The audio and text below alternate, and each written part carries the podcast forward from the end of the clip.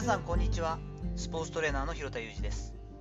アスリートスポーツ現場でトレーニング指導をしたりスポーツ施設や現場のディレクションをしたりトレーニングやトレーナーの働き方について情報発信をしたりしています。最初に告知をします。2023年4月15日の土曜日夜8時より実践的フィールドトレーニングプログラム作成の勘どころというオンラインセミナーを実施します。どちらかというとフィットネスプログラムとかを具体的にどんどん羅列してこんなネタありますよという話ではなくて実際のチームスポーツだったりした時に全体の総量から自分の役割の総量そしてその中でパズルのピースを埋めるようにどうやってフィットネスプログラムを差し込んでいったらいいのかといったところの具体的な話フレームワークみたいなところをしたいと思っています。詳細の URL も貼っておきますので興味のある方はぜひ覗いてみてください。本日は自分の心情や価値観の物差しテヘランの死神というお話をしていきたいと思います。夜と霧。ね有名な本があります。ビクトール・フランクルさんがですよね。収容所の中で書いたと言われている。本当に読むたびにちょっと違う感情というか自分の年齢とか経験値によって随分印象が違う本ではありますけれども初めて読んだのは高校3年生の時。正直あんまり意味わからなかったというかですね。重すぎたというか深すぎるというか理解ができなかった部分があるんですけれどもその中にテヘランの死神という空話が記述されているんですよね。これ最近まで本当に忘れていた部分もあったんですけど正直この初めて読んだ時の感覚としてはえで結局何が言いのって思った記憶があったりもします。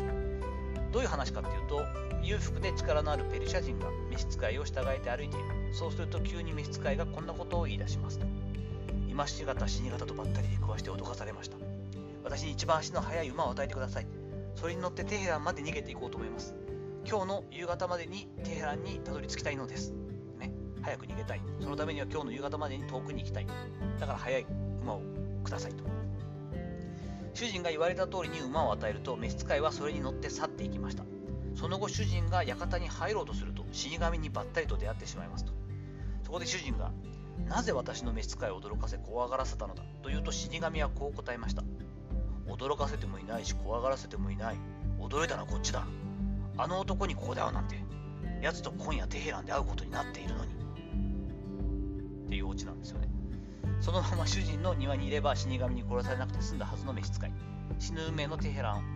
へことを自ら選んでしまった話ということなんですけれども、ま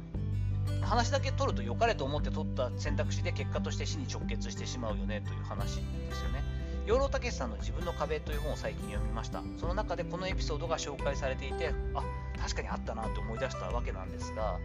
これがどのような意味を持つかっていうのは自分の心境や価値観によるんだろうなと改めて感じたりもしたんですね。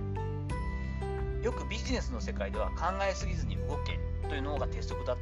たりとか言われたりしますよね。私自身もどちらかというととにかく打席数に立とうぜということであんまり考えすぎない、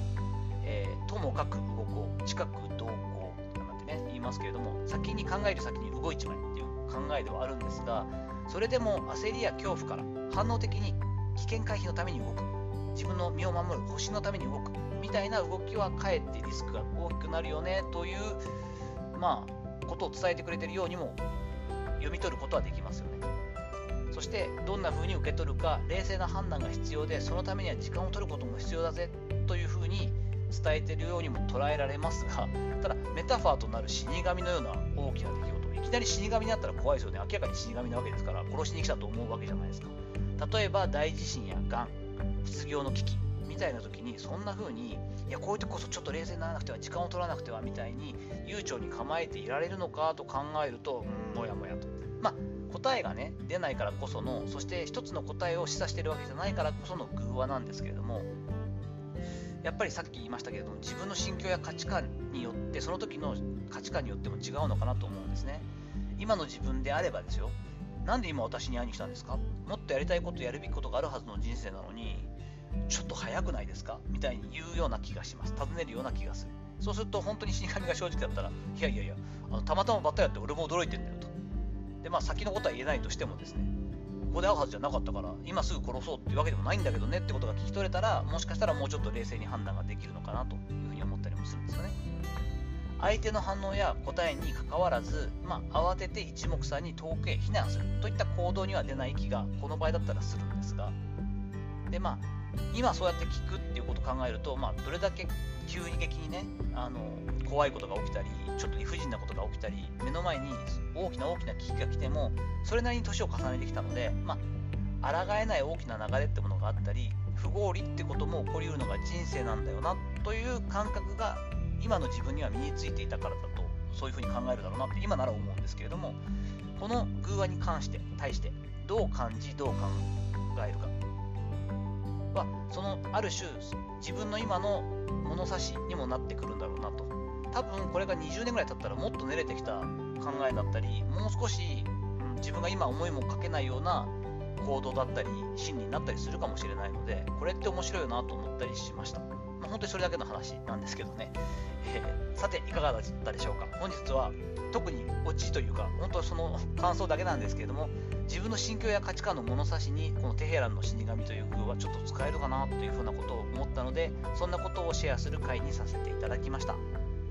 本日の話のご意見やご感想などあればレター機能を使ったりコメント欄にお願いいたします。いいねやフォローも引き続きお待ちしております。どうぞよろしくお願いいたします。本日も最後までお聴きいただきありがとうございました。この後も充実した時間をお過ごしください。それではまたお会いしましょう。広田裕二でした。